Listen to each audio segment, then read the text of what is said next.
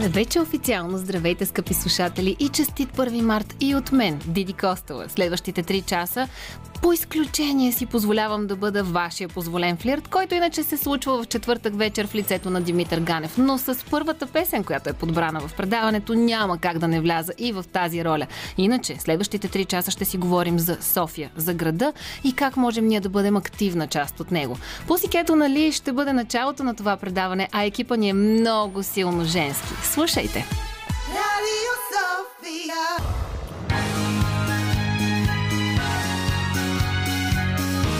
Радио София. Късното шоу с Диана Костова.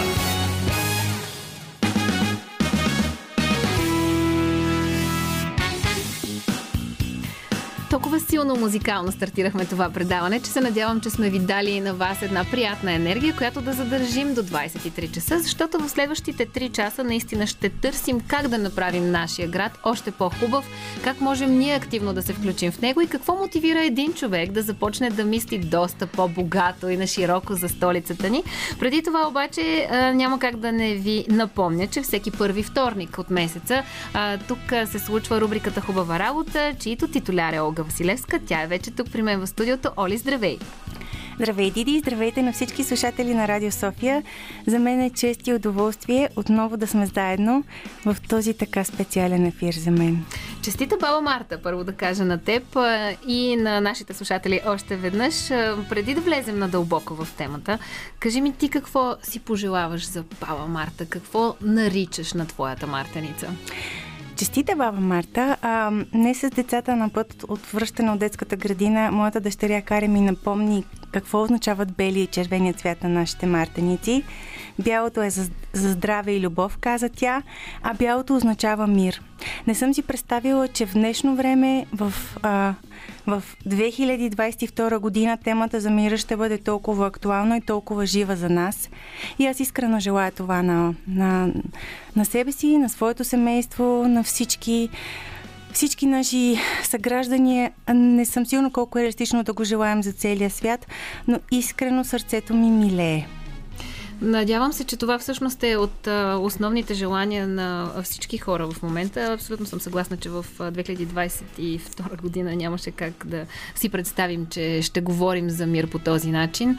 А, Говорим за градове в следващите 3 часа. Говорим за София като нашия град и нашето място. Ти как го виждаш този град? Аз обичам София и всъщност както всяко едно нещо, което обичам, иска ми се иска ми се да се случват много промени и отдавна, отдавна мрънкам. Се говоря какво не ми харесва, какво не работи, какво не трябва. И понеже обичам като нещо не ме кефи да, да знам какво мога да направя, ам, Днес сме поканили един специален човек тук при нас. Любо Георгиев е човек, освен на знанието и на действието. Човек, който освен, че желая да промени столицата, години наред посвещава и дава своята кариера именно на тази кауза. Много интересно. Въпросът ни тази седмица към вас, скъпи слушатели, очакваме да звъннете на нашите телефонни линии е какво правите, за да може да живеем в по-добър град. Мисля си, че в тази първа част от нашия разговор за случките можем да го разгърнем и какво да правим, за да можем да живеем в по-добър свят. Диди, какво правиш ти? Веднага мога да ти кажа, Оли, и те са едни много дребни неща, които на повечето хора вероятно им се струват изключително нищожни от типа на да не си изхвърля а, угарката на улицата или когато ми приключи а, вафла, сладолет или нещо друго, опаковката да я изхвърля в правилната кофа. И нещото, което ми прави впечатление, което вероятно е и благодарение на а, възпитанието, което децата получават не само вкъщи, но и в детската градина. Моите хлапета, които ми правят за забележка, ако случайно не изхвърля нещо в правилната кофа за разделно хвърляне на отпадъци. Аз днеска също си мислих за малките неща. В интерес на истината, от началото на годината знаеш, че моята тема е свързана с пускането на контрола. И едно такова предизвикателство като като война много сериозно поставя всички мои сетива в обострано състояние. Миналата седмица откровено а, преминах през много различни емоции на ярост, на тъга, на разочарование, всяко едно от които някакси беше приглушено, защото имам усещането, че нищо не, на нищо не мога да повлияя. Mm-hmm. И тогава се върнах обратно към нещо, което а, в, в моята психотерапевтична а, а, раз, раз, разучвания, в моята такава опит знам, е, че тогава, когато загубим усещането за контрол, е много важно да се върнем обратно към нещата, които ни носят усещане за контрол. Хванах си и си подредих цялата къща. Ако знаеш как са ми шкафчетата, рафчетата, всичко вкъщи. Ами, а, много е ценно да се върнем обратно към малките жестове на нещата, върху които можем да влияем. Ако върху... още имаш усещане за липса на контрол, ще ти кажа къде живея. Заповядай. Имам вече покана. Теди, моята, една от най-добрите ми приятелки, вече имаме почти осигурена среща за почистване на нейния дом. Така че мисля, че това е нали, една чудесна креативна посока, в която мога да се насоча. В интерес на истината, а, това е нещото, което наистина има възможност да те преземи, което има възможност да ти даде за усещане за това, че имаш своя принос. И наистина всеки един малък жест а, носи усещане за това, че имаш своя принос, но също така а, ти дава обратно. Знаеш ли тези дребни неща, които ем, хората по, с различни подбуди ем, посягат да променят или да подредят или да изхвърлят нещо, което не е на правилното му място. Наскоро един мой близък приятел просто видя една бутилка от вода и една маска оставени на място, на което определено не трябваше да бъдат. Аз не бих посегнала да хвана тази маска, защото съм изключително гнослив човек, докато той прескочи всичките си такива може би вторични по-скоро инстинкти и прибегна до първичните. Те бяха това не му е тук мястото, то трябва да бъде изхвърлено.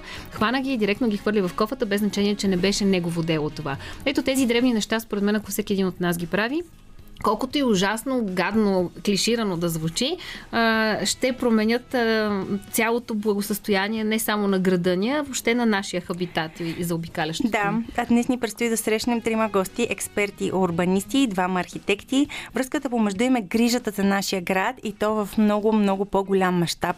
Нямам търпение да разгърнем тази тема и да ви представим специалния ни гост.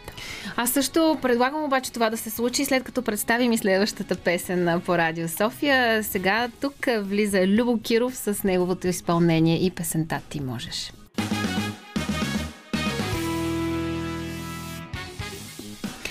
Любо Киров и ти можеш с едно много стойностно послание да успяваме да прощаваме и на себе си, и на околните около себе си, да, което мога да преформатирам в опцията да си позволяваме да се променяме и да виждаме, че не е чак толкова страшно да се променим. Дори в смисъла на това една огарка през прозореца на колата да не литне днес поне.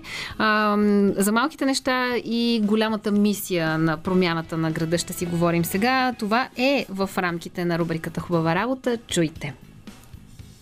Хубава работа! Хубава работа! Хубава работа! Сложихме вече и тази рамка. Оли, представи ни вече нашия гост. Любо Георгиев е тук при нас. Завършва бакалавърска степен по архитектура в Венеция, Италия. В последствие магистратура по архитектура и урбанизъм в Дев, Холандия. Има богат опит като проектант и ръководител на екипи. Работи като директор на фестивала на Architecture Week в Пловдив. Водещ проектант в Тюренскейп, Пекин, Китай. Проектант в MV RD, Роттердам, Холандия. Завръща се в България и от 2016 година ръководи екипа на Визия за София, а след това и а, е директор на общинското предприятие София План. Във времето, в което той заема този пост, София План създава голямо количество публично достъпно знание за различни сфери на живота в столицата. Добре дошъл при нас, Любо. Добре заварил. Привет, привет. Здравейте. Любо, как изглеждаше София в твоите очи, когато за първи път успя да погледнеш по-масштабно на града? О, а, ми нямам спомен.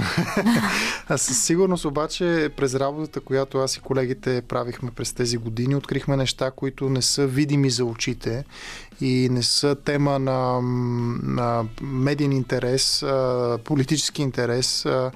И това беше, според мен, едно от най-ценните неща от нашата работа.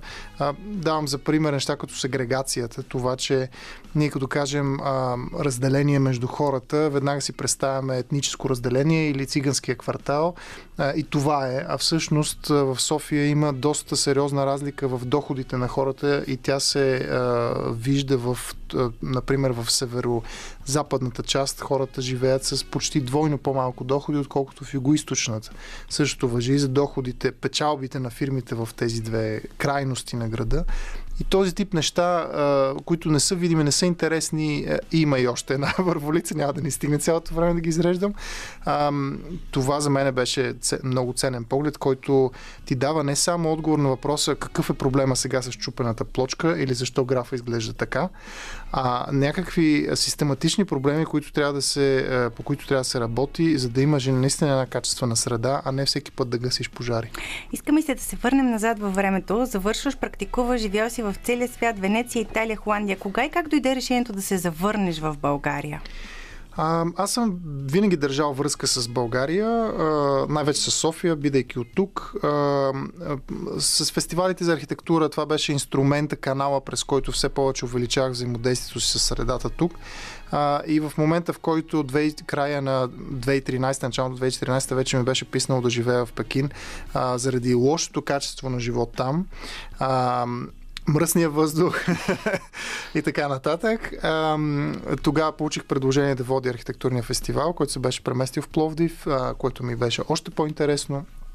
И тогава се върнах, началото на 2014. Да, преди, преди да се върнем до историята в, в столицата, това, което вие постигнете с архитектурния фестивал тогава в Капана е нещо невероятно. От едно застояло място, гараж за стари автомобили, превърнахте Капана в една истинска, жива, популярна общност, културно средище, средище за туризма.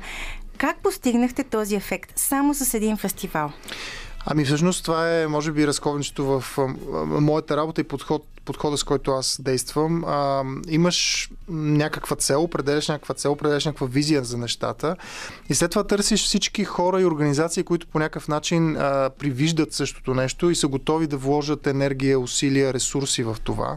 А, и практически ние а, не, успяхме да трансформираме капана не само защото ние с фестивала направихме нещо, а защото успяхме да увлечеме а, местните жители, местните бизнеси, а, а, хора, които ги е грижат за града в Пловдив, а, самата община, за да инвестира в градската среда, а, фундации и така нататък, за да действаме всички заедно. Това, ние бяхме като катализатор и медиатор и ам, организатор на цялото нещо а, и в този смисъл това беше а, отговор на това, ех, няма как да стане тук хубаво, ех, ние нямаме пари за това нещо. Ами намираш начини, в които ангажираш практически ам, желанието на хората за по-добра среда и се получава. Диди, невероятно е умението на този човек да събира хора около себе си. И това, което всъщност със София План и Визия за София реализира е, че успя да изгради екип и консолидира 50 експерти в работата си, а, включително работата с всички НПО-та, екипът който по, по, с който Любо работи и който реализира всичките идеи, които заедно имат, е над 10 000. Какви са предимствата и трудностите в координирането на толкова много хора? А, безброй. Аз просто не мога да представя. Безброй за кое? Предимство или трудности? 10 хиляди човека. Как, Сисо, как се координират? Те са всъщност 10 хиляди организации хора, а някои организации са повече от един човек. А, Ами започва се от допирните точки, започва се от темата. Общото хората се интересуват по два начина от нещата. Или това, което е около дома ми, нали, това, което е в квартала ми се случва, как, какво виждам през прозореца, като изляза отпред какво има, или някаква тема, която те вълнува, тип въздуха, тип колоезденето, тип биоразнообразието, тип образованието, нещо, което ти е така тематично при сърце. Така че ти разбираш тези хора, които са активни и ти искаш да се закачиш, т.е. да активираш, да се свържеш с активните хора, ти тях ги намираш и започваш с тях да работиш и започваш с тях да градиш някакъв план в сферата на образованието, в сферата на а, зелената система или сферата на отпадъците. А, оттам нататък това е инструмент да заразиш повече хора, но не се опитваш а, изведнъж всички да ангажираш и изведнъж всички да убедиш в нещо. Малко по-късно ще ви срещнем с двама от такива, двама от експертите в екипа на Любо. Ще ви запознаем с най-голямото експертно проучване и изводите за стратегията на нашия град. Сега обаче ще ви оставим в вещите ръце на музиката по Радио София. Преди това искам да ви напомня, че Радио София активно се насочва към проблемите на столицата и към търсенето на решения на същите. В този смисъл дигиталната трансформация и съществуването на умни градове и целта на Радио София да помогне на столицата да стане още по-умен град са много активно заложени в нашите корени. Затова няма какво повече да се обяснявам. Чуйте за какво говоря в детайли.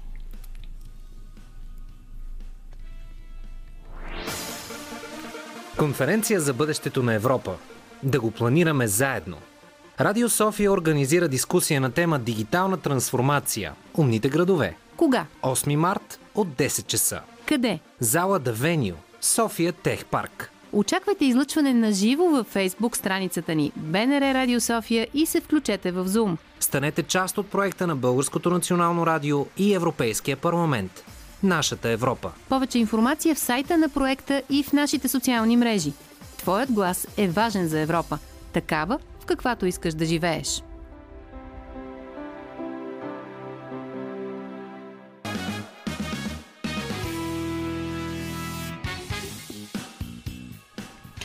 Оставихме една симпатична кука за това какво всъщност показва експертно проучване и какви са изводите за стратегията на нашия град. Така че на кого да дам думата? Оли? Директно влизаме с първия ключов въпрос. Какви са от, 2000, от, от декември 2016 си ръководител на екипа на Визия София, в последствие до ноември миналата година беше директор на София План. Какви са анализите, които създадохте за тези години? Ами първото нещо, което осъзнахме а, и въведохме в практиката е, че трябва да се действа интегрирано. Тоест ти ако разглеждаш въздуха, не го разглеждаш само въздуха сам по себе си, той има отношение към него транспорта, има отношение отоплението. За отоплението има отношение социалната, социалната среда и въобще ниво на доходи. За транспорта има отношение дали хората си купуват коли, дали пътуват с. Така че всъщност нещата са много обвързани. И това, по което работихме в всички тези години е всъщност всичко.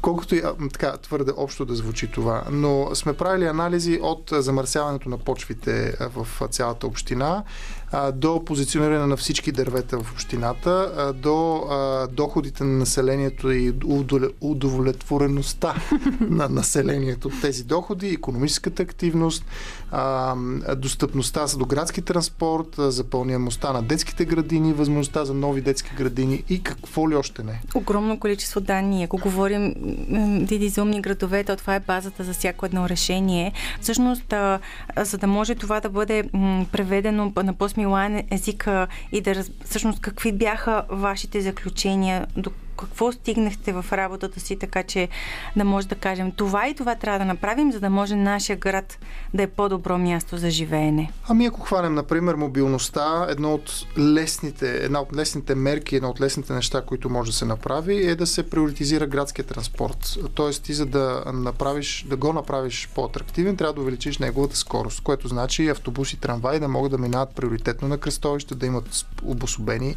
ленти или а, трасета по-скоро.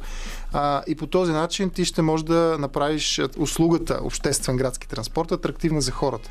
В момента средната скорост е изключително смешна, мисля, че беше 15 км в час, средната.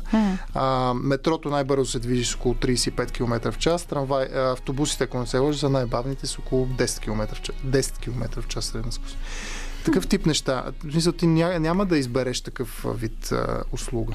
А, от друга страна, неща, които сме анализирали, също са свързани с жилищния пазар. А, Емо, колегата ми ще навлезе повече в този детайл, но а, в момента се се говори за строителство и за покупки на жилища и за скок на цените и така нататък. А всъщност ние констатираме, че има едно огром, огромен дял на жилищата в София са празни. Те се купуват за инвестиция. А, това а, прави равносилно на градската среда е равно на пазар, mm-hmm. а тя не е такава, защото на никой не му е и приятно и интересно живее в сграда, която е наполовина обитавана и съответно а, хора не плащат поддръжка, а, има проблеми с а, а, наематели или всякакви такива неща. А, практически жилищния фонд ни е твърде голям спрямо това, което имаме нужда а, и правиме квартали призраци все повече. да. Добре, казваш квартали призраци. Всички обаче постоянно чуваме и голяма част от хората твърдят, че столицата е пре, пре, пре застроена. Ми, това много зависи в кой квартал живееш. Тоест хората, които живеят в презастроените квартали, го говорят. Тези, които живеят в непрезастроените квартали, не го говорят. То, Всъщност... Това е проблема на информация. Всъщност никой от нас няма... Ние възприемаме нашия свят през това, което виждаме през себе си. Няма обобщение на данните, които ти да можеш да погледнеш и да кажеш, да, това са обективна, обективната информация. Затова е толкова а, всъщност има. революционно това, което вие направихте. Да. И къде а, нашите слушатели могат да се запознаят с проучванията и с този този документ, който вие изготвихте, вие изготвихте харта или как можем да го наречем? Първото нещо, което изготвихме, се нарича Визия за София и то е посоката за, за развитие на града за следващите 30 години. Тя беше изготвена с тези 10 000 заинтересовани, пряко включили се заинтересовани страни и тя включва сфери от економическо развитие до образование, транспорт, екология и така нататък. И е измислена като интегриран документ. Т.е. казваш, че едното влияе на другото и какви са стъпките. Това се случи, 2019 беше готова. И на, след това продължихме в по-голям детайл да разглеждаме отделните квартали. Тоест, ние сме направили така, сме смлели и идентифицирали информация и сме я привързали към територията, че в момента имаме една карта, тя е налична на сайта на София План, sofiaplan.bg, раздел карти, в който човек може да цъкне за своя квартал и да види информация от типа колко е гъстотата на населението, каква е достъпността до детски градини, обслужеността с транспорт, замърсеността на почвите, а, економическата активност там, а, удовлетвореността от доходите и всякакви други информации. Аз цъкам веднага в моя квартал. Ти? А, Листаш ли? Аз се замислих, да. М. Ако обаче зададем въпрос към Любо, кой беше момента, в който ти си каза, не, отказвам се, дигам ръце, сменям си поприщата? А, не съм си сменил поприщата.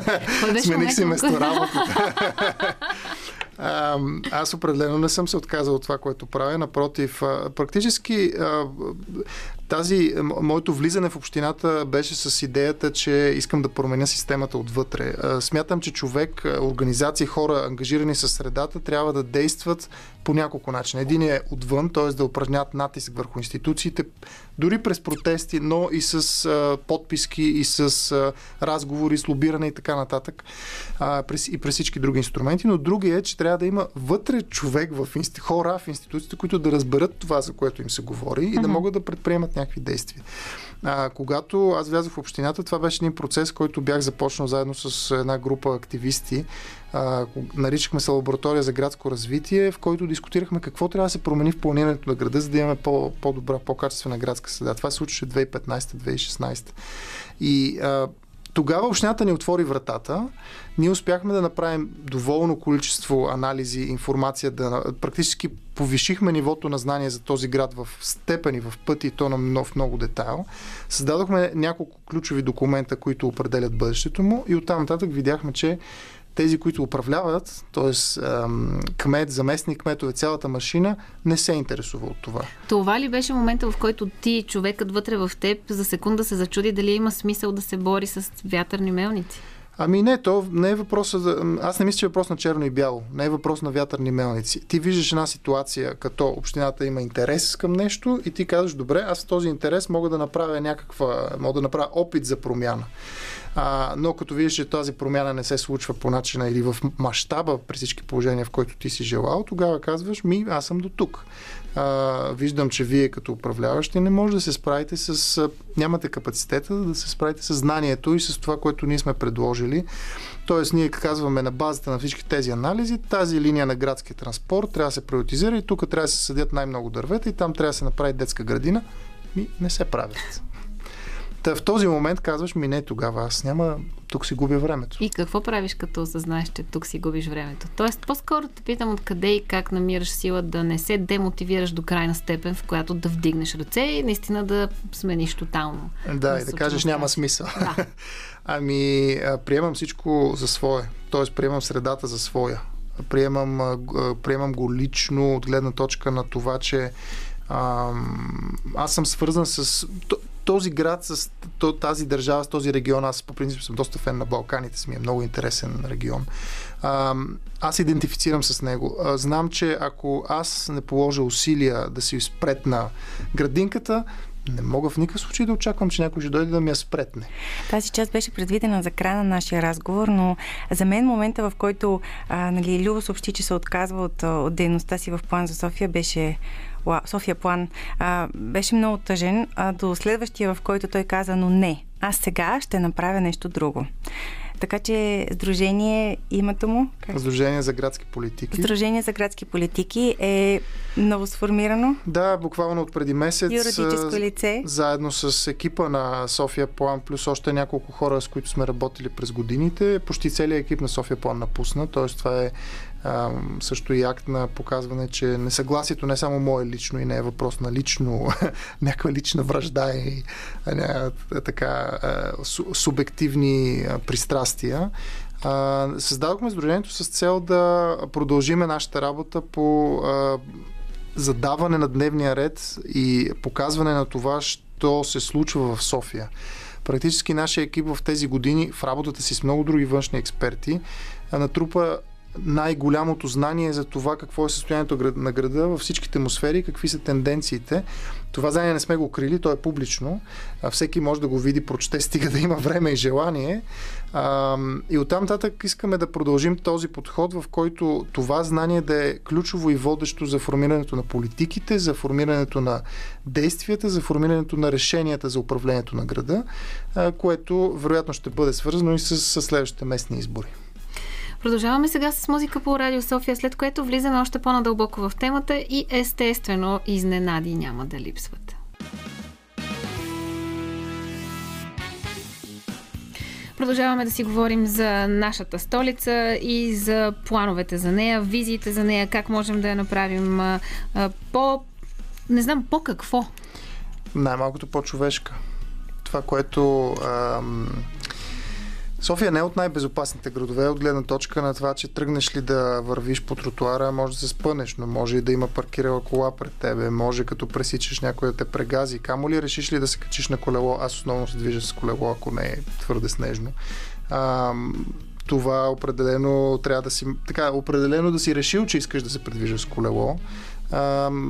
От здравословна гледна точка също не е от най-безопасните. Мръсния въздух и шума, за който не се говори много, но всъщност е доста шумен град София. Та, трябва да е по-човешка София. А, да, между другото, какво означава? Мисля, че имам усещането, че в момента начина по който се развива столицата ни е, че тя е фокусирана върху това как да се придвижват колите. Да. Хората точно. са на заден план. Къде Точно. сме ние? В някакви гадни мръсни тунели, докато колите по най-големите булеварди се ширят. Да. Много често имам усещането, че а, като говорим за потоци, то колите се. Никой не говори за човекопоток. И всъщност последните години вече се говори доста за това нещо, но все още на етапа, в който трябва да се вземе решение, все още се взимат решения, които са свързани с приоритизацията на колите и с това да не се приоритизират пешеходци, велосипедисти или градски транспорт. А, това, което трябва да мислим, когато говорим за мобилност, е придвижването а вече начините на предвиждане са много и различни. В същото време обаче се създава едно, може би, изкуствено съперничество между пешеходци, велосипедисти и шофьори, защото на велосипедистите позицията не е, т.е. мястото не е много ясно. Те са нито пешеходци, нито шофьори, в крайна сметка обаче са участници в движението и всеки, почти на всеки велосипедистите са им трън в очите. Да, ами то всъщност е ясно, определено е в наредби и закони, но те прилагат. Говорим за човешкото усещане, не говорим да, за закона за движение за по пътищата, защото те са участници неща. в движението. Да. В същото време и самите велосипедисти са когато има удобно пешеходци, когато има удобно... Правилно, да, има хора, които се движат по, карат колело по тротуарите, което е mm-hmm. опасно. Има хора, които карат, преминават на червено светофари, велосипедисти също е опасно. А, разбира се, че има хора, които правят крайности. Но ако за тях имаше... Но няма място. Точно, това ще да. да кажа. За мен това е да. една от най-страшните да. неща. Излизаме в парка с моите деца, те са мънички за партъци. Най-голямата опасност в момента за мен са прехвърчащите колела, електрически тротинетки, да. които те пък се чувстват, че парка е тяхното място Да. и леко ни попсуват всеки път, когато децата евентуално решат леко да мръднат наляво и дясно, което за мен означава, че никой не мисли къде наистина е мястото на велосипедите. Да, а, това се пренебрегва. Правихме преди. Година всъщност две проучвания. Едното беше лято, друго беше зимата. Преброявания на велосипедисти, тротинетки и така нататък. И много ясно се видя връзката. Там, където има инфраструктура, някакъв вид велоалея, велолента, има много повече каращи хора. Там, където няма, няма. И съответно хората, които карат, са в мнозинството. Три четвърти са мъже. Жените не се чувстват достатъчно комфортно да се качат на колело. Особено пък на електрическа тротинетка, за мен това е нещо, някакъв самоубийствен акт. Какво трябва да се случи, за да се изгради култура м- за и на велосипедистите в, в София? Ами първо инфраструктура и после правила и тяхното спазване. Това възможно ли? е? Абсолютно да. В, в обозримо бъдеще. Абсолютно да. Това е най-лесната инфраструктура за изграждане и при всеки един Защо ремонт не се случва? неразбиране, нежелание. Това е. Тук стигаме до темата Ч- човек има един управляващ, един кмет, един заместник кмет, има някакси приоритети в главата. Той си е подредил, че за него най-важно е това, онова, първо, второ, трето. Това не влиза в приоритетите на управлението на София от години наред. Велоалеите и лентите в София са около 60-70 км. А, те са все толкова от десетилетия. В градове, сходни по размер, те а, дължината на тая мрежа е 300 400 В същото време има и някои доста големи недоразумения в велоалеите, от типа на има от едната страна, обаче от другата няма. Да, то по някой път има така направен, че ти направо се отказваш да караш по тях. И така направени, че те да водят до конфликт, вместо до разрешаване на транспортна ситуация. А това би облегчило до голяма степен, според мен, на трафика, защото хората, ако имаха възможност комфортно да се придвижват с велосипеда си, а, доста по, а, по-лесно биха избрали. Всъщност това е и в интерес на шофьорите. Колкото повече, по-малко хора карат коли, толкова по-бързо ще се придвижват и колите. и понеже темите ни са толкова много, кои са трите най-болезнени проблеми на града? Ами аз в началото на разговора споменах сегрегацията. Това е нещо, което е невидимо. А, и цялата въпро... целият въпрос с, с социалния статус на хората, с а, доходите, възможностите за работа, нивото на образование, негативната спирала, в която някои хора влизат, отпадащи от а, училище, от деца и така нататък. Това е за мен много важна тема. А, Друга много важна тема е озеленяването и въобще зелената система на града. А, тя, всъщност в София сме големи щастливци, защото има много дървета. Ние направихме картиране на базата на ортофото, се казва от снимка от самолет. А, и установихме местоположението на всички дървета в града. Те са над 5 милиона в цялата община. Вау! Това е 5 огромно милиона. количество, включително и в парковете, всяко дърво в парка. Ама като кажеш 5 милиона, това съпоставено с други, с европейски градове, как стои? Защото като кажеш 5 милиона, звучи много голямо, но аз искам да си представя спрямо другите големи европейски градове. Нямам сравнение, не мога да, напър... не мога да дам такава цифра, а, но в рамките на а, големите градове, най-малкото ако видиш площите а, на паркове, София има много и големи паркове. А, но Тоест това... имаме бели дробове. Имаме бели, но това е наследство. Ние много малко правим в момента да ги поддържаме, от гледна точка на здра... Здра... здравето на тези дървета и въобще зеленина. А, и почти нищо не правим да ги разширяваме, по-скоро намалява заради а, повече строителство или ремонти на улици, при които не се съдят нови дървета. Та, това е друга тема, която е много важна. А, и а, мобилността бих казал, че също е изключително важна тема. А, придвижването а, и тук въпросът е с а, а, това, че не би, може, може да се направи по много по-интелигентен, умен, дори смарт сити начин цялата система, а така, че всички да могат да се придвижват по-добре, а не да седиме в задръствания и това средната скорост на придвижване в час пик в центъра да е буквално, мерили сме го, 5 км в час. Вау! Което всъщност с велосипед можете много бързо да надскочите. Аз това Именно. правя. А това ви го казва човек, който не се качва на колелото и не слиза от колата. Смятайте реално каква е тази сметка и математика. А, малко по-късно ще продължим с темата. Ще навлезем още по-надълбоко в детайлите. Ще потърсим въпроса защо всички тези неща, които иначе звучат много лесни и изключително много по-полезни и подходящи за града ни, не се случват и какво можем ние да направим. Може ли въобще един обикновен човек като мен да направи нещо, за да се случат тези неща и да живеем малко по... Затова ви очакваме на телефонната линия. Отговорете ни какво правите, за да може да живеем в по-добър град. Или какво бихте искали да направите. 029635650 е телефона. Сега ви оставяме в а, а, вещите ръце на Summer Rain, след което новините по Българското национално радио. Следващия час обаче отново е за София. И тъй като правим тази гигантска заявка за гласът на столицата, аз мятам много категорично тази вечер да изпълня именно същата. В следващите два часа продължаваме да си говорим за София, за това какво можем ние да направим като единици, за да помогнем на голямото и да видим по-широко как изглежда нашата столица.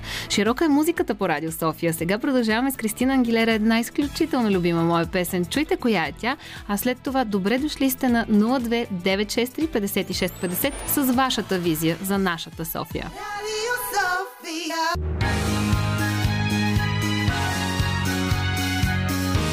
Радио София. Късното шоу с Диана Костова.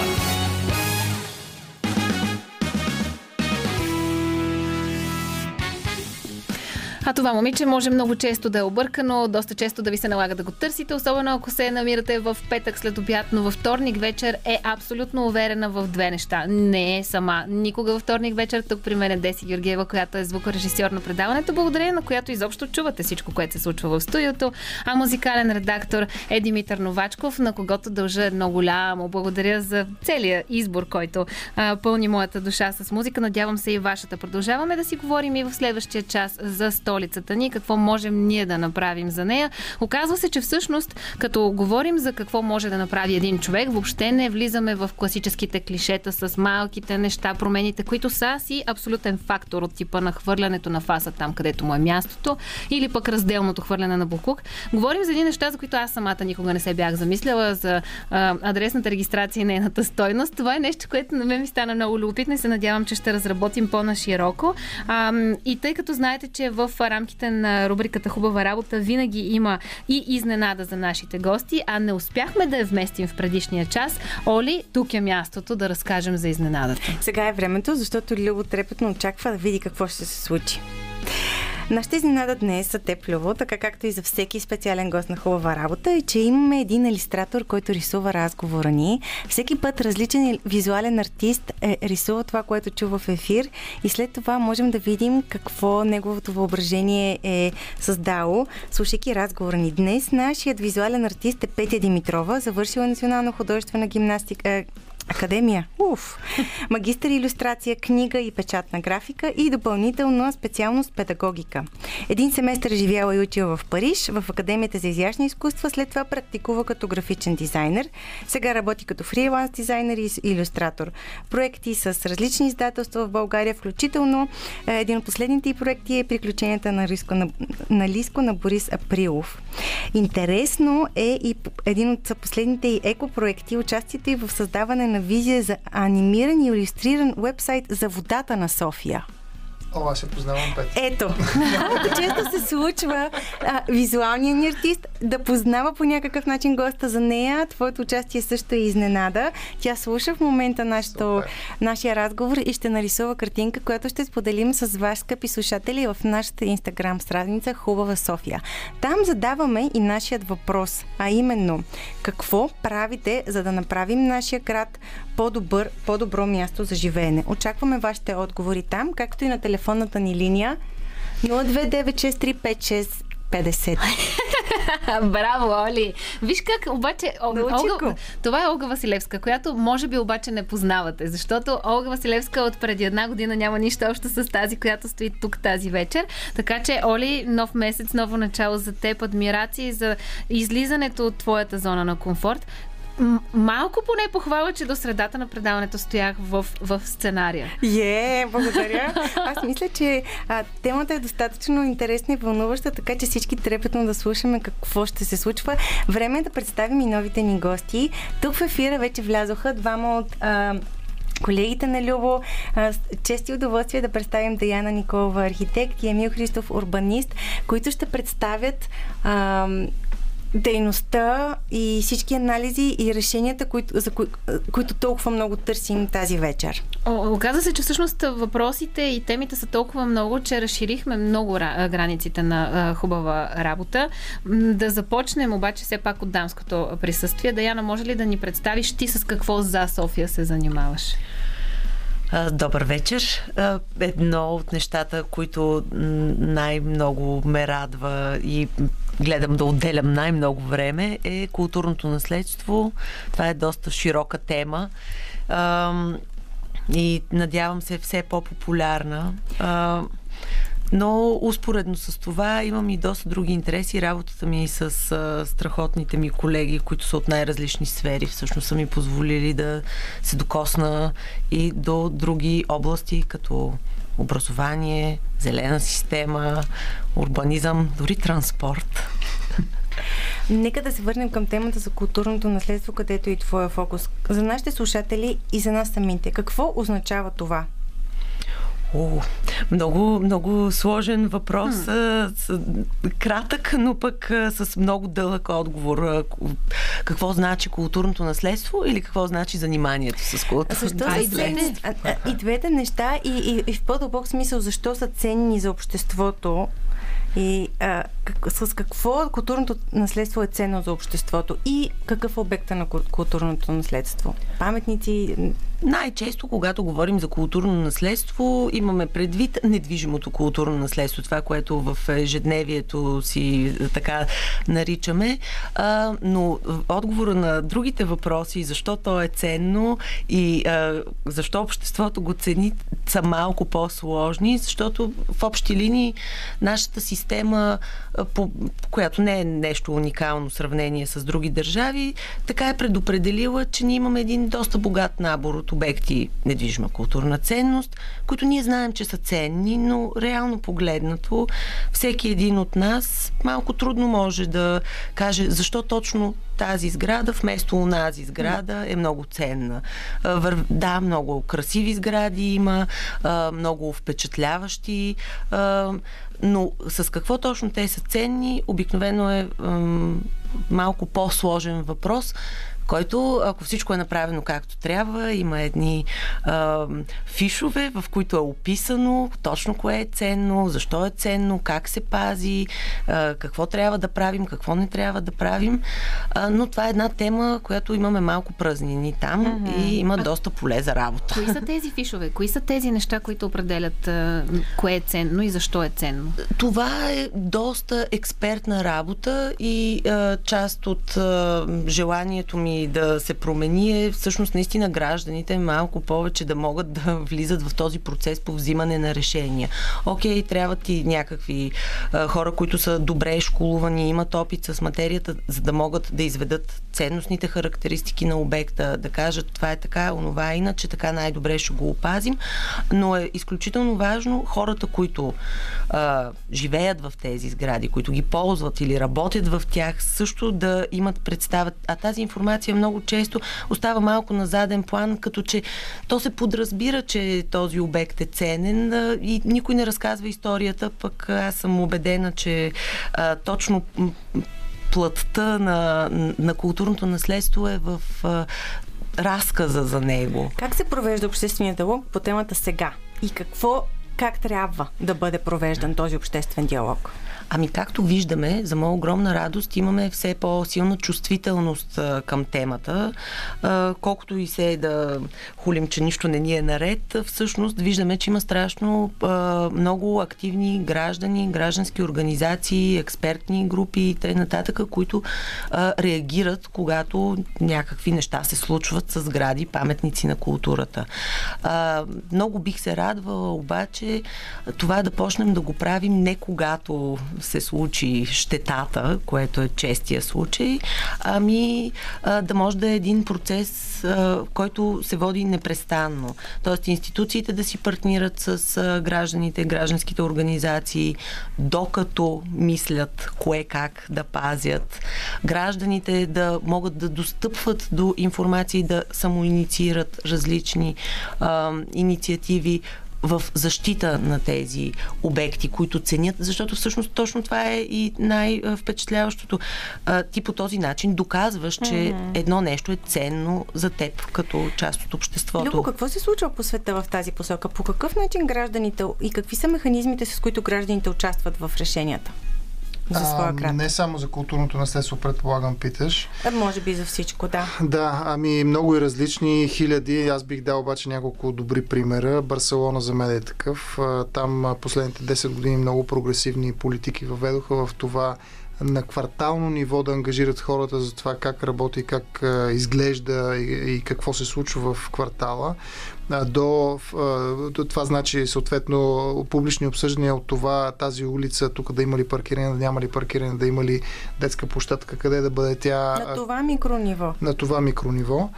До по така малко абстрактни неща, но свързани директно с идеята за умните градове, данните, ти като човек, който имаш дигитален отпечатък във всичките социални мрежи и въобще движики се с мобилно устройство, ти всъщност може би трябва да си собственик на тия данни и да прецениш какво се прави с тях и да ги търгуваш, ако искаш да ги предоставяш, а не да ги даваш даром на някоя мултинационална компания, която после ги експлуатира. В същото време, като говорим обаче за такива културни а, наследства, паметници на културата, сгради паметници на културата, а, даването на права на гражданите за управлението на едни такива а, сгради, може би би облегчило и работата на общината. Защото има много сгради и в и в центъра на София, които са паметник на културата, които обаче не могат по една или друга причина да стигнат до саниране, реновиране. В същото време хората, които живеят в тях, нямат право да ги ремонтират, освен ако не спазят всички изисквания, до които обаче трудно достигат. Ами, тук е малко а, труден въпрос, защото всъщност отговорността е на собственика, а той много често изнемогва под изискванията, които нормално един обект, с а, който сме определили като по-ценен, изисква. А, и там има какво да се направи също. А, защото правилата много бързо ги разбираш, ако тръгнеш да правиш нещо по сградата си и те не са много приятни. По-лошото е, когато не си наясно какви са правилата, защото за много от сградите паметници на културата всъщност това не е направено. Не е казано ясно и просто това може, това не може, което страшно много затруднява както хората, ползватели, обитатели, така и администрацията, която също иска да е по-лесно да прецени какви са следващите стъпки. Та, м- с реж, така наречените режими, също една а, от тези специфични думи, които нямат особено значение в широкото гражданство. А, всъщност това какво може и какво не може за всяка сграда ценна по-отделно когато го имаме, мисля, че ще стават много по-лесно нещата. Подхващаме темата и за гражданската отговорност. Ние ще развием след следващата песен, когато ще се срещнем с, с Емил Христов, урбанист в контекста на социалното ни развитие в София. А следващата песен пък е по избор на Даяна, така че да чуем какво е нейното музикално настроение. Продължаваме да си говорим за София. Както разбрахте, влизаме все по-надълбоко и по-надълбоко в състоянието на нашата столица. Търсим обаче и отговори на въпроса какво можем да направим ние, различно от дребните неща, за да подобрим живота в София. Сега ще ви срещнем с още един от събеседниците на Олга Василевска и рубриката Хубава работа. Студията ни днес е пълно. Радвам се да ви представя Емил Христов, урбанист. Завършва бакалавро по урбанизъм в Ласага и прави две магистратури в Дания в университета в Олборг по специалности градско планиране и управление. По време на обучението си в чужбина работи над различни проекти в Дания и Англия, а през 2013 прави стаж в Сингапур, където фокусът и цялостната концепция са устойчивост, високи сгради и небесни градини. Между януари 2018 и февруари 2022 работи като урбанист в Общинското предприятие София План. Добре дошъл при нас. Здравейте, добър вечер. Какви са изследванията, които ни дават информация за мобилността и разширението на града? А, изследванията са много, като основно сме се фокусирали върху така наречената пешеходна достъпност. А, имаме изградена, смея да твърда, ние сами а, пешеходна мрежа, а, което е доста така сериозна основа за тези анализи. А, също така анализираме много подробно а, градския транспорт и връзката му, вързаността с а, пешеходната достъпност. И изобщо цялата мобилност я разглеждаме като едно цяло, не просто колите като автомобилен транспорт, ами всичките начини на предвиждане автомобилен, пешеходен, велосипеден и най-долу в иерархията автомобилния. Да, ето тук се връщаме по темата за човешкия град, в който всъщност фокуса са хората и човекопотока, а не автомобилите. Тротуалите ли са първата стъпка за подобряване на мобилността? Това е въпрос от на един наш слушател. Една от първите, бих казал. Не знам дали е първата. Кои са останалите начини за подобрим мобилността ни? Ами, Значи, както казах, обвързаността на различните системи, т.е. трябва да се наблегне със сигурност върху подобряването на градския транспорт и то не толкова самите а, превозни средства, колкото синхронизацията им а, и анализа им върху а, пътникопотока. От гледна точка на пешеходната инфраструктура трябва много добре да се а, наблегне както на, на тротуарите, на тяхното качество, а, до ниво на стилка, така и на а, много така критичните точки, които са пресичанията. Това са пешеходни пътеки, да, а, надлези, подлези, но с цел да се даде приоритетност на а, пешеходците. Говорим за изчисления на а, база, опции за жилища спрямо живущи в жилищата. Можем ли да говорим за същото като хора, които брой хора, които притежават и употребяват автомобили в столицата, спрямо брой паркоместа и паркинги. Да, ние се опитваме да правим такива взаимовръзки с почти всичко и това е напълно а, реален анализ, потенциален анализ. Не мисля, че сме.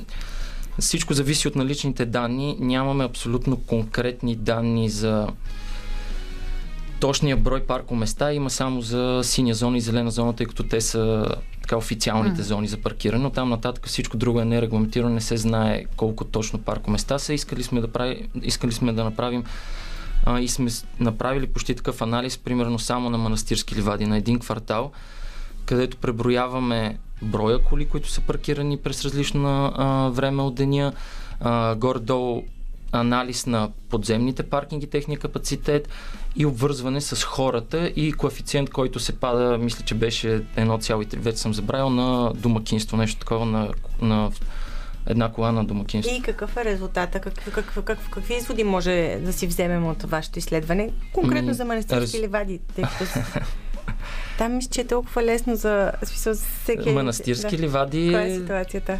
Много е критична ситуацията от устройствена гледна точка и качество на живота. Единственото, което може би така и привлича много хора е новото строителство и възможността да живееш в а, нов апартамент, така казано. От там нататък излезеш ли от сградата е трагедия. Стигаме и до темата за това как се развиват кварталите ни. А, и всъщност по какъв начин се развиват нашите квартали? Как, как взимаме решение един квартал да става по-голям и по какъв начин би трябвало това да се случва? ще започна отзад напред, би трябвало да се случва на база на така наречените устройствени планове. Има общ устройствен, който е по така глобалната картинка, макроанализ и подробни устройствени планове, които разглеждат вече по-конкретно територията. Всичко това трябва да стъпва на тези планове, които са си изготвени на база подробни анализи, данни, включително хора, брой живущи и така нататък. Когато обаче почне да не се съобразяваме с тях, и да се правят едни такива изменения, което се случва последните 30 години, а, изключения да го нарека, се получава този хаос, който се наблюдава в а, Южна София, където частното наделява над общественото и обществените пространства са почти невидими. Тоест публичните пространства всъщност да. изчезват за сметка на територия, която се застроява. Какви са дългосрочните последствия от това? изключително некачествена градска среда. Любо, може ли да се върнем отново към дефиницията на това какво представлява качествена градска среда и как ние можем да съдим, че живеем в една качествена градска среда? Ами, ако имаш приятели, които искат да се пренесат в квартала, в който ти живееш, според мен това е достатъчен фактор за това, това че е качествена градска среда. Или пък имаш, даже не говоря за приятели от родният ти град някъде, ами приятели, които живеят в Рим, Париж или Берлин и са казали, ей, това София много има славата на това, че е много приятно място за живеене. А, но базисни неща са като да можеш да ходиш... А, Точка. Да ходиш... да ходиш, ходиш, да ходиш. А, да можеш да, а, да, да не се опичаш през лятото и да не се хлъзгаш през а, зимата. Свързано е с това да има въздух около тебе и гледки около тебе, с озеленяване. Всъщност нещата са доста простички. А, когато сложим обаче, разгледаме града и средата само като възможност за печалба, а, и не говоря тук, например, за мастити, а, мафиоти, милионери и така нататък. Говоря, че всеки масово се опитва да изкара максимума от а, било то наследствен апартамент, имот, парче, земя и така нататък а, и а, инвеститор, строител и така, в цялата тая верига. И ефекта е една среда, в която всеки се е опитал да, да изтиска печалбата. А, а, последствията са това, че имаме а, лоша среда в тези, в тези южни квартали, което в дългосрочен план всъщност намалява стоеността на всички тези неща, които са построени там. Отиваме към, към, към приключване на нашия разговор. А, в който много ми се иска да говорим за а, дейностите и нещата, които можем да направим. А, следващите а, 20 минути ще концентрираме нашия разговор именно в това. Говорихме достатъчно за анализи, говорихме достатъчно за бази данни, експерти и опита, който е натрупан до момента. Много ми се иска да стигнем до заключение за това какво наистина можем да направим а, в тази част от разговора ни. Продължаваме сега с а, музика. Този път избора е на Емил. Да чуем той с какво музикално нещо ще ни изненада изненада.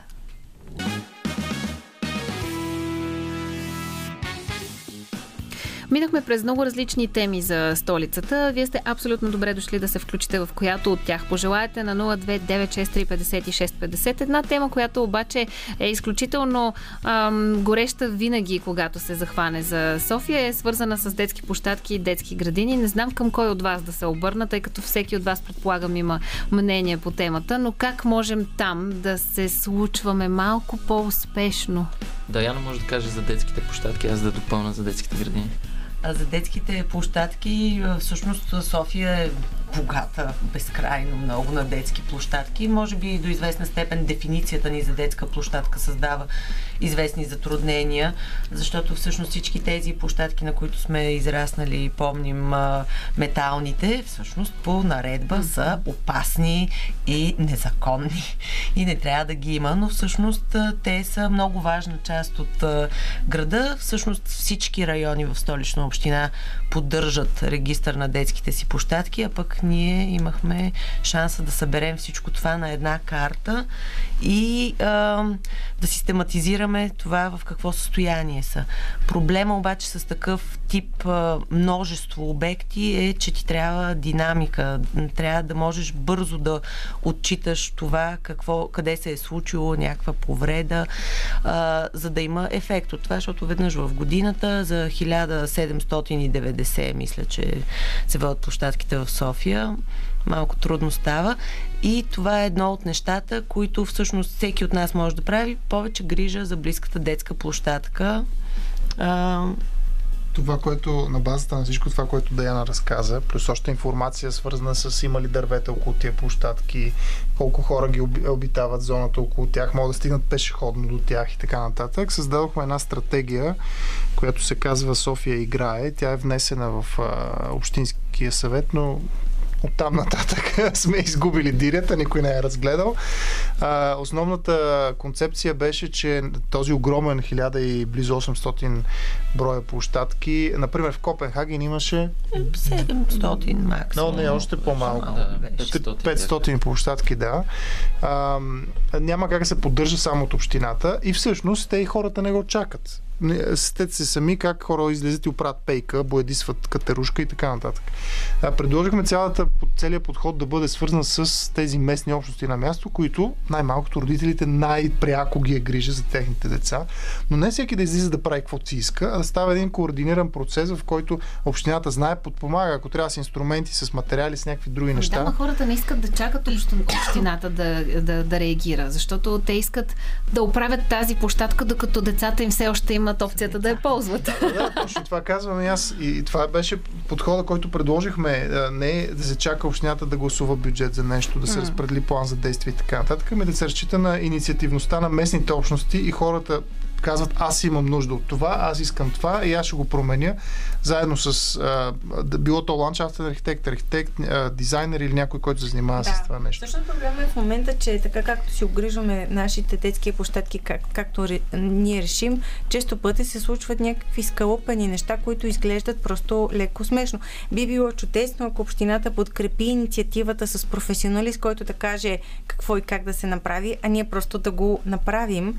И всъщност тази ваша инициатива е внесена в общината и доколко е реалистично да може да се uh-huh. изпълни, какво пречи тя да се изпълни? Решение на Общинския съвет. Вау. От там нататък бяхме направили даже и финансов план колко пари ще са нужни, колко ще бъдат спастени с времето, защото пак масово се разсъждава общинския бюджет какво може да свърши, т.е. какво. Но на практика ние всеки от нас инвестира в този град. Отново дори боядисвайки една пейка или засаждайки дърво, ти, това е инвестиция. Може да изглежда малка като единична, обаче ако 10 000 човека го направят, ми никак не е малка. И може би в някои аспекти тя надскача общинските инвестиции. Е, това е логиката, която се опитвахме през сътрудничество между местната власт и местните общности там около детската площадка, които са най-силно заинтересовани от това тя да работи добре, да върши работа на техните деца и не знаят най-добре какво имат нужда. Е така да се създаде тази система. Тя е по-скоро на изчакване, така бих я разглеждал аз. Хубавото нещо, което а, започна да ми прави впечатление благодарение на Събуди се София, това е сутрешния блок на Радио София, в който всяка седмица а, обръщаме внимание на различни квартали и а, райони от а, столицата, както на проблемните а, места в тях, така и на добрите решения. Благодарение на тези срещи с хората от различните райони и тяхната активност в а, социалните медии, виждам, че хората стават все по-будни, все по-активни и все по-действащи помощи за облагородяването на техните си кътчета а, и успяват да намират начин и вратичка, прозорче, пътечка, трънлива дори да е тя, така че да стигнат до облагородяването на района си и на това, което е около тях. Обаче, като стигнем до детската градина, там е няма какво да направиш. Така е. Добре, изчерпахме тази тема. Да продължим с музика. Ами това е доста така апетитна и проблемна тема в София особено, която за съжаление не може, може поне за момента не сме разглеждали а, не сме разглеждали от перспективата на това, че гражданите по някакъв начин могат да разрешат този проблем.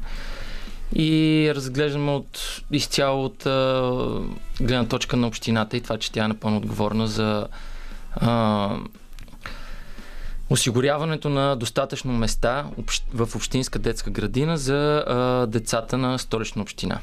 Какви са мерките и какви са реалистичните а, действия, които общината може да предприеме, така че да може а, това да се случи?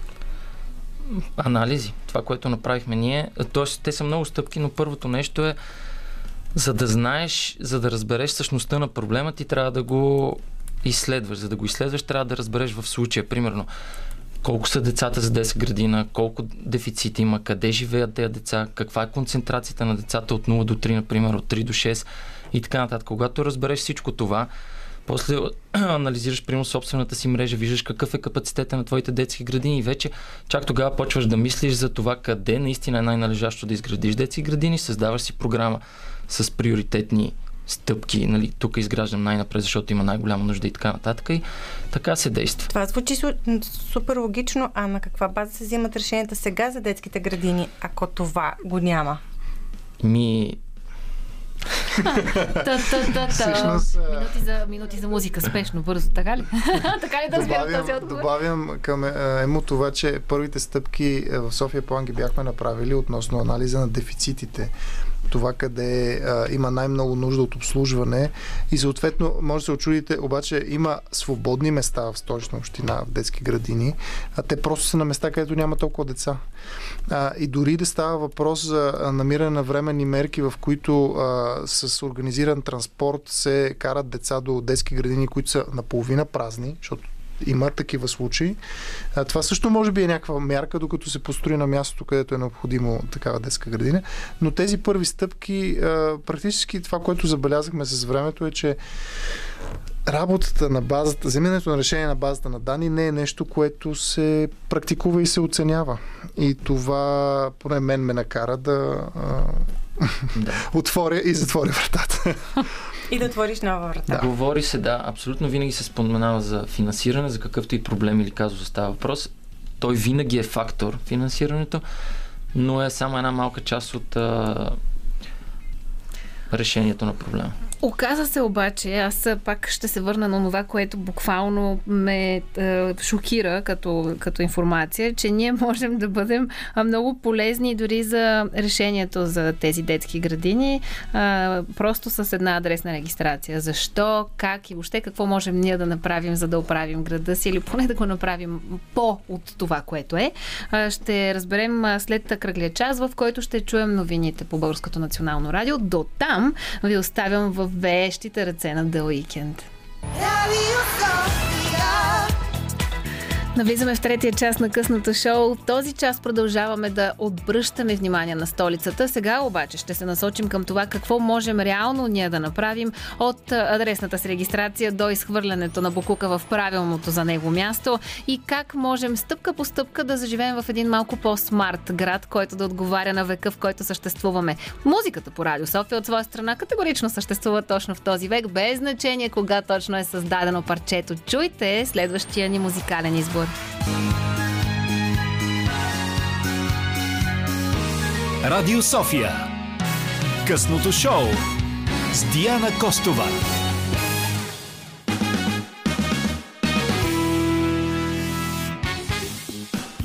Влизаме в третия част на късното шоу. Продължаваме обаче да не излизаме от темата за столицата. Сега ще се насочим към нас самите. Какво можем ние да направим, за да подобрим във всяко едно отношение живота в София. Казах ви преди да чуете малко музика, малко новини, още малко музика, че ще си говорим за адресната регистрация и нейното значение, просто защото мен изключително много ме впечатли. Какво, каква стойност би имала адресната регистрация, да кажем, за, за изграждане изграждането на детски градини. Не знам към кой от вас, мили хора, да се обърна, но един от вас трябва да го разясни това на хората, защото ми отвори очите. А, да, аз ще кажа няколко думи, може някой от колегите да ме допълни след това. А, адресната регистрация за всичко е важно. За абсолютно всички анализи в абсолютно всяка една сфера и това е така, защото повечето ни анализи минават през хората. Тоест, града е за хората и всички, в смисъл, има и економика, има и екология, но повечето неща са с така фокусирани върху хората и всичко се опитваме да нормираме през брой хора, концентрация на хора и така нататък и така нататък. А, детските градини са много важни, защото ние искаме да разберем къде всъщност има именно концентрация на деца за яслена, примерно група деца за първа група, втора група от детската градина и когато а, системата, както на детските градини, така и адресата регистрация е объркана, т.е. не се знае майката е регистрирана в младост, бащата в Люлин, пък живеят в центъра и децето търси детска градина в центъра. Това много обърква, дори а, когато искаш да допринесеш, да анализираш и да изградиш на адекватно място детска градина. И това въжи за всички анализи, е много важно и е много сериозна основа. А, адресната регистрация да е добре така, да е изчистена, т.е. да, да го няма Добре, този хаос. обаче става един омагиосен кръг. Аз искам в моя район да се изградят повече хикс неща, дали са детски градини, дали са е, фитнеси на открито, каквото и да е. И искам да се регистрирам там. Обаче, ако се регистрирам там, моето дете няма да отиде в детска градина, която по моята концепция е хубава или пък няма да го приемат, което ме кара да се регистрирам в друг район, в който детето ми ще има повече шанс да влезе в детска градина или има повече външни фитнеси. И, и как излизаме от този омагиосен кръг? Най-напред не трябва да, трябва да бъде разрешен като цяло а, или поне да не е в такава екстремност дефицита на детските градини, за да има това търсене. Аз живея в Драгалевци и ще си правя хубавата детска градина в Нови Искър, примерно, за да мина през цяла София. А, и другото, което е... Сигурно има и такива любители да. на След като има някаква основа, а, за, да, за да са, пак казвам, адекватни анализите резултатите от тях е много важно да има както правила за адресната регистрация, т.е.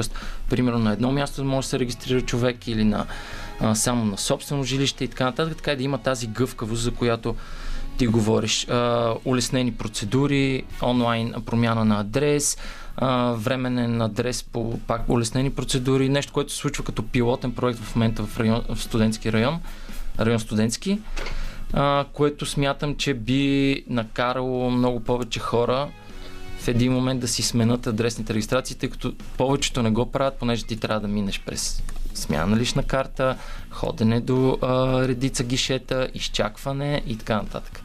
Така че Омагиоса на кръга, да.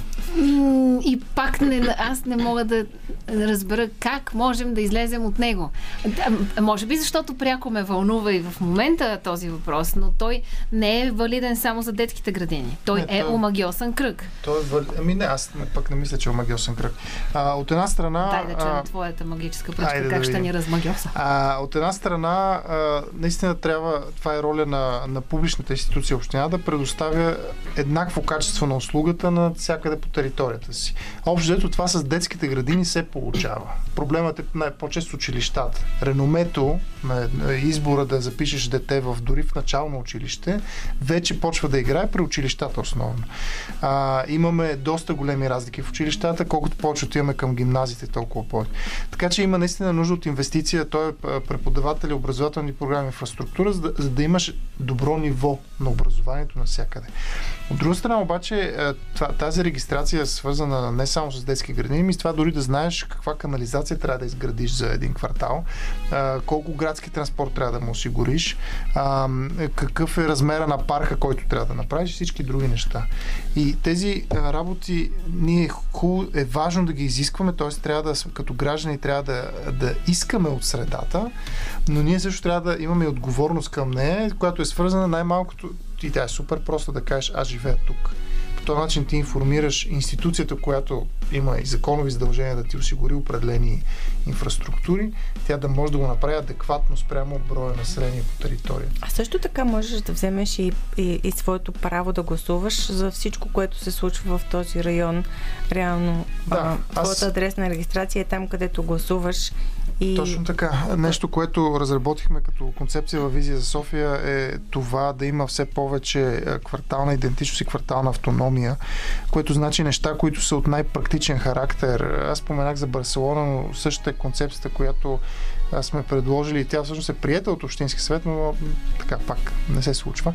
А, кварталите да могат, хората в кварталите да са много по-организирана общност и съответно да решават неща като къде да има пейка, дърво, а, детска площадка, неща, които те ги преживяват всеки ден. Спирката да са изместили малко по-напред, има ли нужда тук от пазарче или е такива неща. А, съответно, това се казва децентрализация, директна демокрация, значи хората да участват директно в избора на неща. И точно за такива неща е важно ти да си казал, аз живея тук или аз работя там. Нали, то тип. Ако си анонимен и казваш, аз се затварям зад моята входна врата, другите да се оправят, тогава малко трудно е да изискваш от властта, да изискваш от общината и така няма да работи системата и това е омагиосания кръг. Ние трябва да се ангажираме и през регистрация, и през добросъседство, и през искане на устояване на нашите права. Какво голямо удоволствие за мен е тази седмица за първ път хубава работа да продължава толкова дълго. Има смисъл, защото и темата, която захванахме е толкова значима. А, до, до това какви са действията, които можем да предприемем. А, преминахме през анализите, представихме ви един невероятен екип, а, който а, е посветил своя професионален път на това да разкрива а, значи, данните и значението на данните за София и да стига до конкретни стратегии. Um, може би плантата на този а, дълъг, но състоятелен разговор е, че в крайна сметка има какво да направим от една страна, като а, жители на, а, на този град, на съответния район. А, от друга страна, не трябва да се отказваме. От трета страна, колкото и стени да ни изграждат пред нас, да ни заключват врати, да слагат решетки на прозорците, трябва да намираме някакъв път, през който да минем стигнем, за да стигнем до крайните цели. Благодаря ви, че вие не се отказвате да гоните тези цели. Надявам се, че има повече хора като вас, които да искат да изграждат по-добрата София, а пък нашите слушатели да са едни такива будни хора, които искат да си променят пред блока състоянието. До тогава, къде могат да следят нашите слушатели, какво се случва покрай вас и какво предстои? Къде могат да ви намерят? Ами, в момента сме все още в анонимност, но а, това сдружение, което споменах в началото, че сме създали и тримата сме негови членове, Сдружение за градски политики. Скоро ще има свои канали, сайт, присъствие а, и ще започнем да комуникираме точно тази информация, нейното значение за развитието на града и, и, и личното развитие на всеки един от нас, който живее и начина по който влияе върху нашия живот.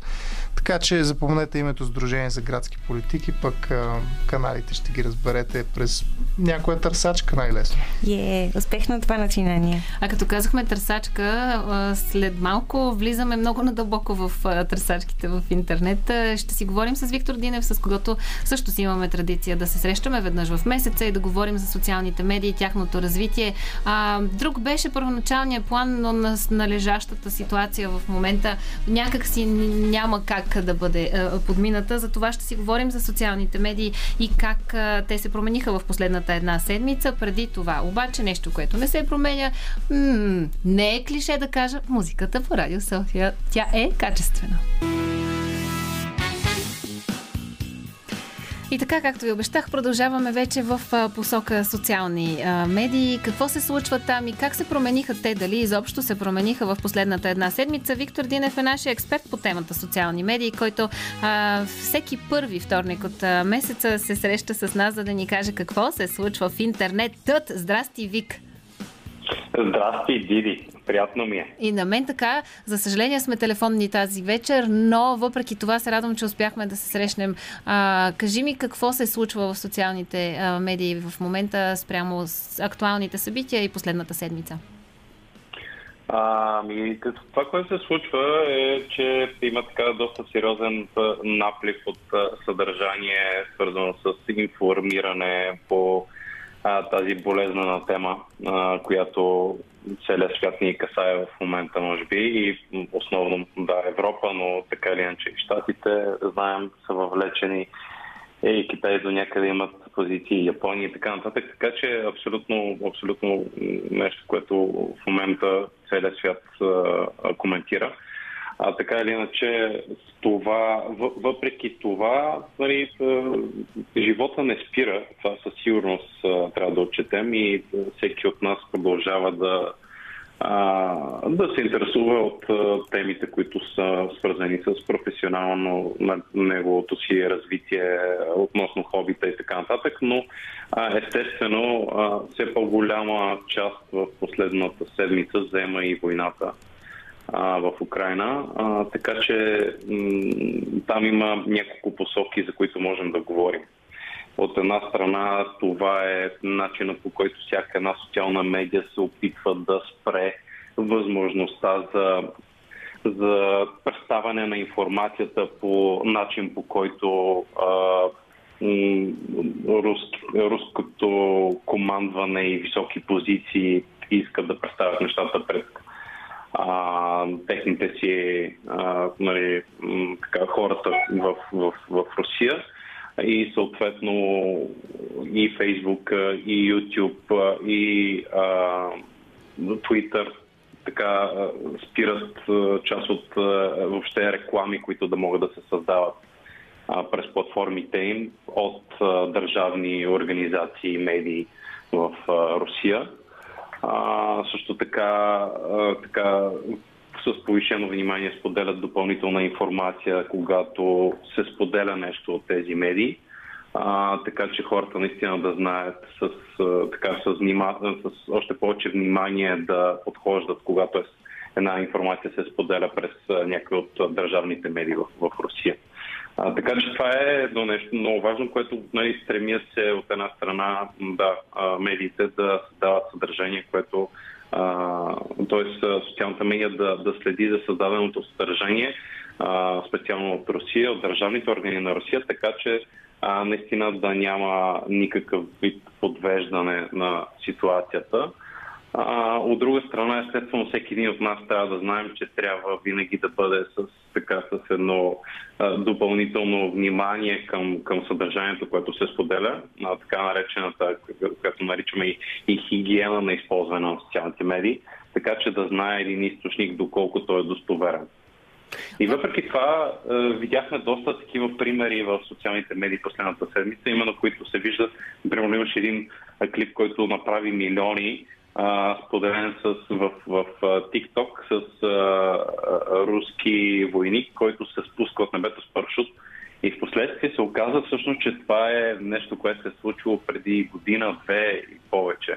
А, така че въобще не става дума за това. Просто някой профил искал да, да събере а, ангажираност и интерес към неговия профил, защото а, там вече има и опцията за монетизиране на профил, така че колкото повече трупаш интерес към твоя профил, а, толкова по-голям става възможността ти да печелиш от тази платформа и по такъв начин, нали, по тази пагубна практика, някои хора и профили се опитват да спечелят внимание, съответно дезинформирайки масата.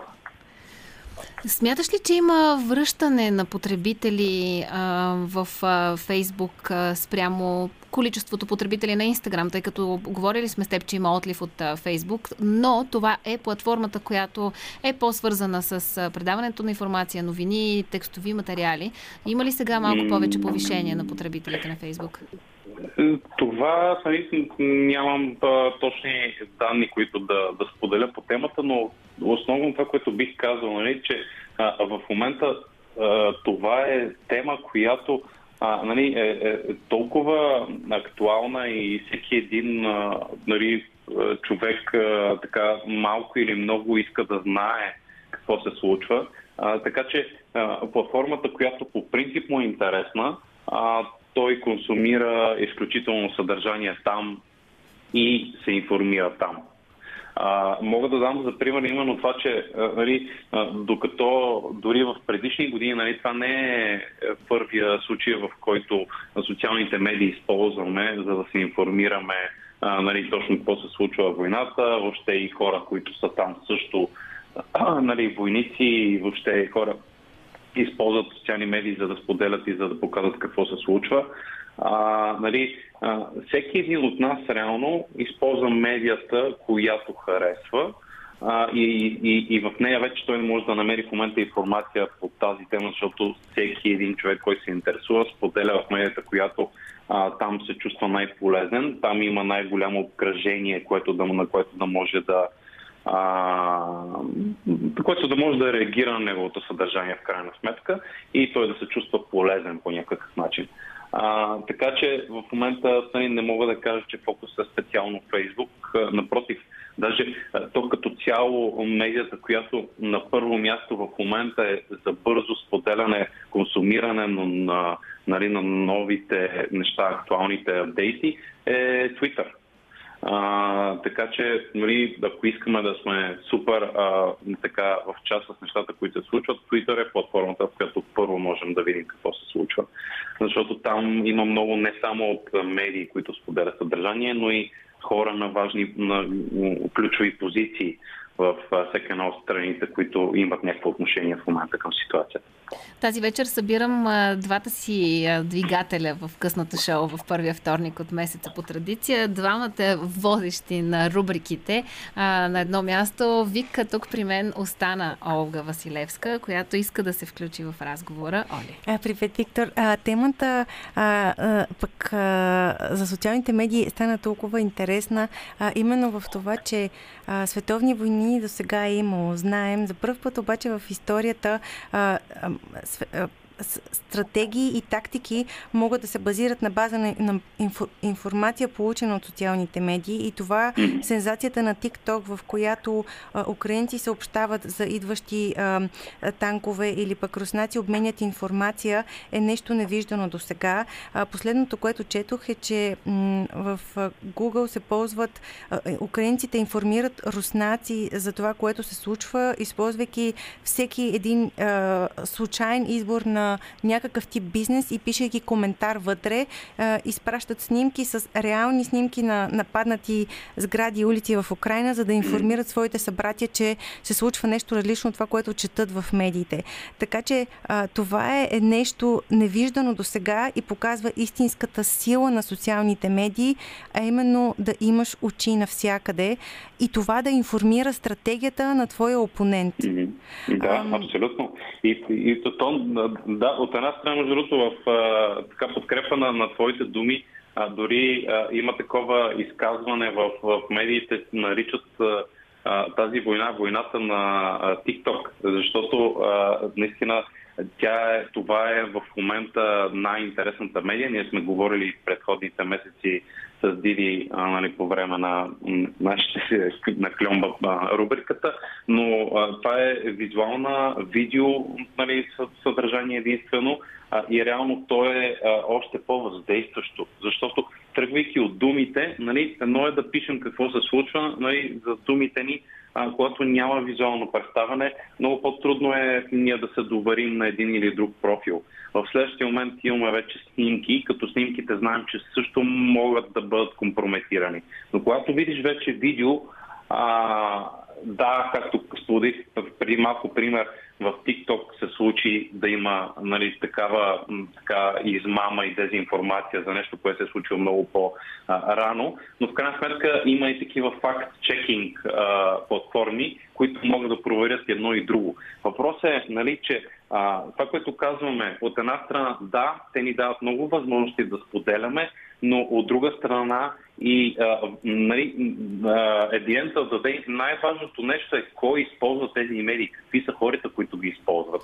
А, нали, защото ти, ако си добър човек, да, ще споделиш и ще помогнеш с каквото можеш, за да подобриш а, ситуацията. Но а, ако имаш други подбуди, а, защото нали, на, хората са различни, както виждаме, а, тогава можеш да, да навредиш, нали? можеш да обърнеш мнението по, по друг начин, съответно това да повлияе, а, понеже е сензация да стане вайрал в социалните медии а, и, и, и да се изпусне момента, в който това нещо да се разбере, че е, е, е фейк нали, че не е истинско. И тогава вече нали, попадаме в другата ситуация, че си казваме да, нали, те може да ни помагат, но всъщност могат и да ни вредят социалните медии. Така че много е важно а, нали, да осъзнаем, че а, има и единия тип може да намери информация и другия и в крайна сметка ние за себе си да можем да отсяваме правилно тази информация. Впечатлителното е за мен това, че всъщност функцията на социалните медии корено се промени и ако до сега то тя е била свързана с това да ни забавлява, с това да ни информира. В днешно време се оказва източник на, на много ценна информация и би могла да бъде база за стратегия. Ви какво мислиш за това, че ам, украинският представител в Обединените нации в речта си вчера базира своята реч на този вече световно известен СМС обмяна между майката на един руски войник и той няколко минути преди да умре. Това беше официално в неговата реч. Той включи тази тъжна история. Запознат ли си с нея? Какво мислиш за това? А, не в случая, може а, да ми кажеш. Да, а, украинският представител в Обединените нации прави една много пламена реч и показа а, обмяната на СМС-и между майка и син. А, майката не знае, че сина и всъщност е изпратен в Русия. Оказва се, че и той в Украина да се а, да, във войната. А, и всъщност а, тя пише хей, привет, отдавна не сме те чували какво се случва в Крим. И той казва, но не, аз не съм в Крим, всъщност а, изпратиха ме във войната, тук е много страшно. А, казаха ни, че ще ни посрещат пламенно, а се хвърлят пред, пред танковете и се налагат да ги убиваме. Много ми е трудно. Няколко минути след това момчето умира и няма отговор на съобщението от майката. А, но а, е, това е един от наистина тези емоционални моменти, в които ти разбираш колко се е променил света ни сега. И това е в официалната реч на, нали, на една такава да. толкова световна платформа. Ам... Да, като цяло, абсолютно такива истории са много така трогателни и в крайна сметка емоционални. А, а емоцията е нещо, което а, много много въвлича хората.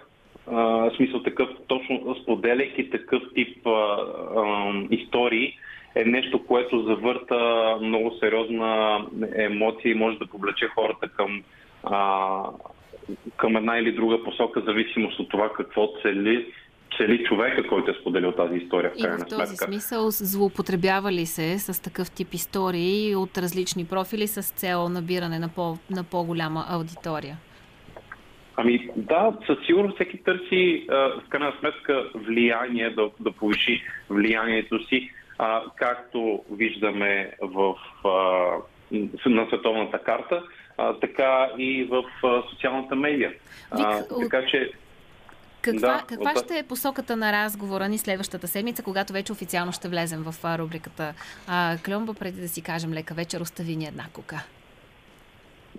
значи, това, което смятам да говорим е как ние можем да бъдем по- внимателни за това съдържанието, което се споделя, доколко е достоверно, а, така че да, да можем да, да имаме по- по-трезва преценка за, за ситуацията и съответно а, това да ни помага ние да сме по, м- по-правилно да използваме медията да знаем кога едно нещо си заслужава да споделим и кога да го подминем или дори да го е, репортнем, т.е. да изпратим доклад, че това не е окей и така нататък. Защото нали, нещо, което не казахме е, че а, социалните медии са толкова вече огромни, нали, съдържанието, което се споделя само ако помислим за последните 8 дни в, в TikTok, а, от а, 7 а, милиарда гледания на видео за един ден стават 16, за, нали, от 20 до 28 а, февруари.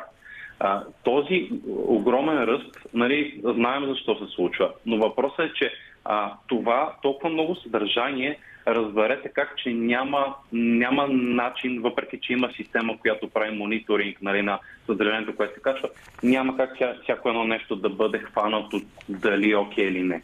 Именно затова самите ние трябва да сме нали, по-в час. Със сигурност първата цетка трябва да започне през нас и а, нашето усещане. За това ще ни помогнеш ти следващата седмица как да преценяваме правилно съдържанието и да оценяваме неговата истинност. Благодаря ти, Вик, че се включи тази вечер. Другата седмица продължаваме рубриката Кломба. А междувременно, ей, тъй на времето си отлетя и стигнахме до финала на късното шоу. След всичко, което си казахме днес, определено нямам с какво повече да завърша, освен така както на 1 март обръщаме внимание на себе си, на близките, искаме да дадем този жест на хората около себе си в изражението на една мартеничка, така според мен е прекрасно да си спомняме за същите тези хора и на втори, и на трети, и на четвърти, и на пети. Затова завършваме с една песен, която за мен значи ужасно много, а на вас ви пожелавам спокойна и мирна вечер.